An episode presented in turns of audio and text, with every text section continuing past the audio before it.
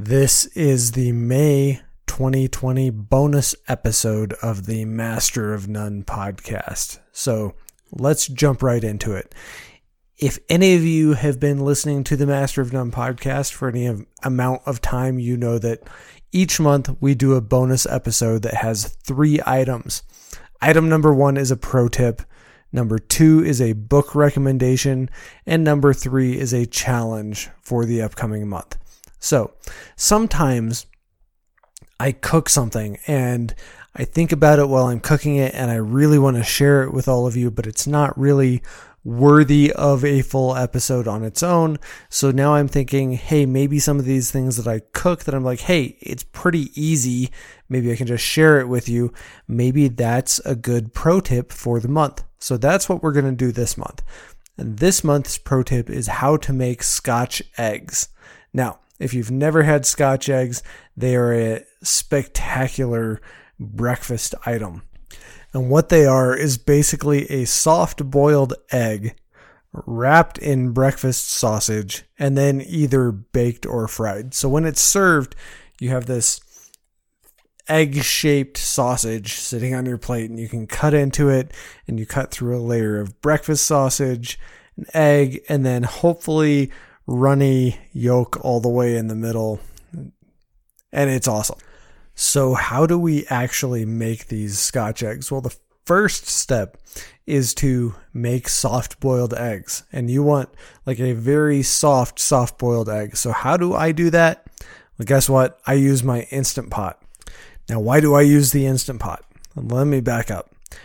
Growing up in Colorado, if I made hard boiled eggs, I always struggled with peeling these hard boiled eggs. And then I would travel to other places around the country and around the world, and other people would make hard boiled eggs, and I had no trouble peeling them. And I tried to find out the secret to make these magical hard boiled eggs that you could actually get the shell off of without totally destroying the egg and without taking like 10 or 15 minutes to peel the egg and it's extremely frustrating and by the time you're done with it the egg's all torn up and then i joined the coast guard and for 9 years or so of my life i had no trouble peeling my hard boiled eggs and I didn't know what was going on. Like, had I suddenly discovered this magical secret to how to how to make the perfect hard boiled egg that you could actually peel? And then after getting out of the Coast Guard, I moved back to Wyoming, living at an altitude of 7,400 feet, and tried making hard boiled eggs the same way that I had been making them. And guess what? I could not peel them without ripping the egg in half to like pick off the tiniest little bit of shell. So I finally realized what was going on was that at lower altitude, because the vast majority of people in the world live below 1,000 feet of altitude, and I live at about 7,400 feet. What was going on is that at low altitude, when you make hard boiled eggs, let's say at sea level, your water boils at 212 degrees Fahrenheit, 100 degrees Celsius, and it's hot enough that it causes that membrane between the shell and the egg to kind of like pull apart so that you can just peel the shell off with no problem. At higher altitude, water boils at a lower temperature because of the lower air pressure. We could really get into the science of how that works, but we're not going to right now. So if you live at higher altitude, your water is actually boiling at a lower temperature. There's nothing you can do to increase the temperature of your boiling water. So you're actually cooking those eggs at maybe 190 degrees, 188 degrees, and it's just not hot enough to get the membrane between the shell and the egg to separate to make it easy to peel. Now, I think I actually confirmed this theory when I was in Jericho, which is one of the lowest altitude cities on earth. And I had some hard boiled eggs, and they were the easiest eggs that I had ever peeled. So, being actually below sea level, their water is boiling at a higher temperature. It's boiling at something above 212 degrees Fahrenheit, above 100 degrees Celsius. enter the pressure canner, pressure cooker. What I now do is I make all of my hard boiled eggs in my pressure cooker, which basically by pressurizing the inside of the cooker allows for a higher temperature for that boiling water. So when you boil the eggs in the pressure cooker, they're actually cooking at that higher temperature, allowing that membrane between the shell and the egg to pull back even more. And trust me, it makes for the easiest peeling hard boiled eggs or soft boiled eggs for that matter that you have ever encountered in your entire life. So, if you have an Instant Pot, I'm going to give you the really quick and easy recipe for both hard boiled and soft boiled eggs. Super easy. Okay, here's what I do for hard boiled eggs. For hard boiled eggs, I set my Instant Pot to high pressure. I I put like however much half an inch of water in the bottom, whatever the minimum amount of water is, so it comes up to the bottom of the little tray. I load the eggs in there. I close it all up. I set it to the high pressure setting, and I set the timer for four minutes, and I I turn the keep warm setting off. Okay, four minutes on high pressure, followed by a four minute natural cool down followed by a natural I'm sorry, by a manual pressure release. So, 4 minutes on high, 4 minutes of a cool down, flip the little valve, let the let the pressure release. As soon as that pressure is all released, the little tab thing drops down to tell you that the pressure is all released. Open the lid and immediately transfer all of those eggs to cold water and then run them under cold tap water for maybe I don't know, 30 seconds to a minute, just so that they're all chilled down in that cold water. And what that does is, is it stops the cooking process. So that's it for hard boiled eggs. And you will have the most perfect, easiest to peel hard boiled eggs. In fact, when I take one of these hard boiled eggs and I like smack it on the counter and kind of like roll it between my hands a couple times to crack the shell and then squeeze it, usually the shell pops off in one piece, like literally one piece. That's how easy these eggs are to peel. Okay, so what do I do differently for soft boiled eggs? In the Instant Pot. So if you have an Instant Pot, follow this procedure. If you have some other pressure cooker, you're going to have to play around with it a little bit. Turn the pressure setting down to low. So you're on low pressure now. Your keep warm is still going to be off you are going to cook for one minute, only one minute on low pressure, followed by a one minute natural cool down. Release the pressure manually and get those eggs into cold water immediately. And that will give you the perfect soft boiled egg. Now, sometimes we like to have soft boiled eggs just alone for breakfast because it's kind of fun. You take the knife and you like whack the top off of the soft boiled egg execution style. And if I'm being totally honest, each time I do that, I may sing La Marseillaise a little bit in my head.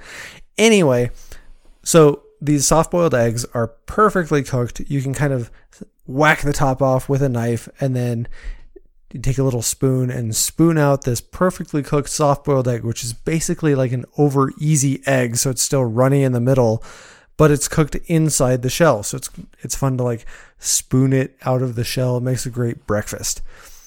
That's what you want when you start your scotch eggs is these perfectly cooked soft boiled eggs. Now, unless you cook them in the pressure cooker, the soft boiled eggs are going to be very difficult to peel without like breaking them, which you don't want because then the yolk runs out and then that totally doesn't work. So, cook them in your pressure cooker. You have these perfectly cooked soft boiled eggs that I just gave you the recipe for how to do it in your instant pot. Peel them, put them in the fridge because the colder you start with these soft boiled eggs, the better. Um, also, as a Side note, going back to how to get those perfectly cooked soft boiled eggs, use refrigerator cold eggs when you're doing that. If you use room temperature eggs, even cooking them for just the one minute in the instant pot is going to overcook them a little. So, refrigerated eggs, instant pot, peel them, back in the refrigerator. Now, after you have your refrigerated soft boiled eggs ready to go, whether it's the morning that you're making breakfast or brunch or whatever, you know, I'm thinking maybe we should do a whole podcast on how to host a brunch.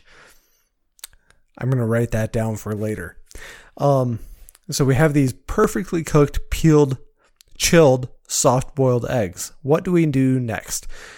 To make these scotch eggs, we now have to get them totally wrapped in breakfast sausage. So, what I like to do is use one quarter pound of breakfast sausage per egg. So, oftentimes breakfast sausage will come in, in either one pound or two pound kind of tubes. So if it's a one pound, you're going to divide that up into quarters. If it's two pounds, you're going to divide it into eighths. Then take that breakfast sausage, sausage lump that you have, smash it into a patty, a very thin patty, um, kind of oval shaped. Lay your soft boiled egg on that, wrap it around, and then you're going to kind of massage it until it's totally encasing the soft boiled egg. You don't, you don't want any egg exposed when you do this. Okay, set those aside in like a glass baking dish or something. After you have all of them done, let's say you're do let's say you're doing a batch of 8 or 10 of them, whatever. You have all of them done, set aside, you're good to go. Now, take a couple eggs, beat the eggs and also get some um, breadcrumbs of some sort, whether that's store bought store bought breadcrumbs or homemade breadcrumbs. Any sort of breadcrumbs doesn't really matter. I should back up. Little little tip here. If you're having trouble getting the sausage to stick to the egg, if you're like this breakfast sausage wants to stick to everything. It wants to stick to my cutting board and my hands and my spatula. It wants to stick to everything except the egg. Go ahead and just roll the egg in a little bit of flour, and that will really help the sausage stick to the egg. So, just a little tip there. Yeah. Okay. So, we have our sausage wrapped eggs. And now we're going to take those, roll them in some beaten egg. So I find if I'm doing like eight or 10 of these, two eggs is enough. If I'm doing like, I don't know, 12 to 20 of these, three eggs is about, about enough. Yeah. So, so take these, just roll them real quickly in that beaten egg, roll them through the breadcrumbs and put them back in your glass baking dish. No need to grease the baking dish. I haven't had any trouble with these sticking. 375 for 25 minutes I have found to be just about perfect for getting these cooked. And that's it. So, um partway through the process of prepping everything or if you're faster at prepping, I guess preheat your oven before you start, whatever, 375 degrees. I don't know off the top of my head what that is in Celsius. I apologize, but that's it. Um, pull them out of the oven, let them rest for maybe three to four minutes. And then what I like to do is actually take each of these scotch eggs, which is the the soft boiled egg encased in this little like breakfast sausage wrapping, take it, cut it in half lengthwise, and then lay it open to d- kind of display how perfectly you've cooked this layered sausage egg breakfast masterpiece. So that's kind of how I like to serve them. Now, if you need some topping, I would recommend doing some sort of mustard sauce. You could just use the mustard sauce that you get from the supermarket in the in the little thing, whatever, squirt some mustard on there. That's kind of boring. You could also make your own mustard sauce real quick. In fact, maybe even like a mustard curry sauce. So I'm thinking just off the top of my head, maybe in a little bowl, I do a couple scoops of mayonnaise, maybe a few squirts of mustard sauce, maybe I don't know, a couple little spoonfuls of of some sort of curry seasoning, some salt and pepper, some lemon juice might make that really good. Whip that all together and serve that with the scotch eggs. And I guarantee you that is going to be a breakfast winner. Moving on to our book of the month. The book recommendation for this month is The Demon in the Freezer by Richard Preston. Now, this is a book that I read actually quite a few years ago and then reread it because there was so much good information in it. Now, the thing about this book and why I'm recommending it for this month is in the last couple months, I've heard so many people who seem to be such experts suddenly on virology and global pandemic and disease spread and all of this stuff because of the COVID 19 outbreak. And I hear all of these people saying, well, you know, the thing is, blah, blah, blah. And that's kind of where, like, I just hear static and see red and, like, they lose me. Anyway, this book, if you are interested in actually educating yourself about some uh, topics around virology and epidemiology. It's an outstanding book, and it's mostly written around the topic of smallpox and the spread of smallpox and how the world responded to smallpox to basically eradicate smallpox and the threats of future outbreaks of smallpox. But despite the fact that it's smallpox, it will give you a really good kind of basic understanding of of what's actually going on with virology and epidemiology. So that's why I'm recommending that book for this month. And the title, The Demon in the Freezer, actually refers to the samples of smallpox that are still kept in certain secure locations around the world, literally in freezers. And they actually talk about going and looking at some of those samples, and it may be a little shocking to you what those samples actually are. So, there's your book recommendation for this month The Demon in the Freezer by Richard Preston. Finally, our challenge for the month is to learn and practice some sort of survival skill. Now, I am probably going to do some sort of survival skill demonstration this month on an episode of the podcast. And also last month, I did a survival skill demonstration when we slept out overnight when it was 11 degrees below zero with a foot and a half of snow on the ground. But my challenge for you for the month is to find some survival skill and that could be some some way of obtaining water, some way of starting a fire, some way of building a shelter, some way of emergency communication, something like that. Some any survival skill. I want you to identify that skill, read about it, learn about it. Maybe it's something that you've been taught before, but you've never actually done, and then go actually try it out. Now, when I'm saying go try it out, I would suggest doing that in some sort of controlled environment so you're not actually putting yourself in a survival situation the first time that you're trying out your new survival skill.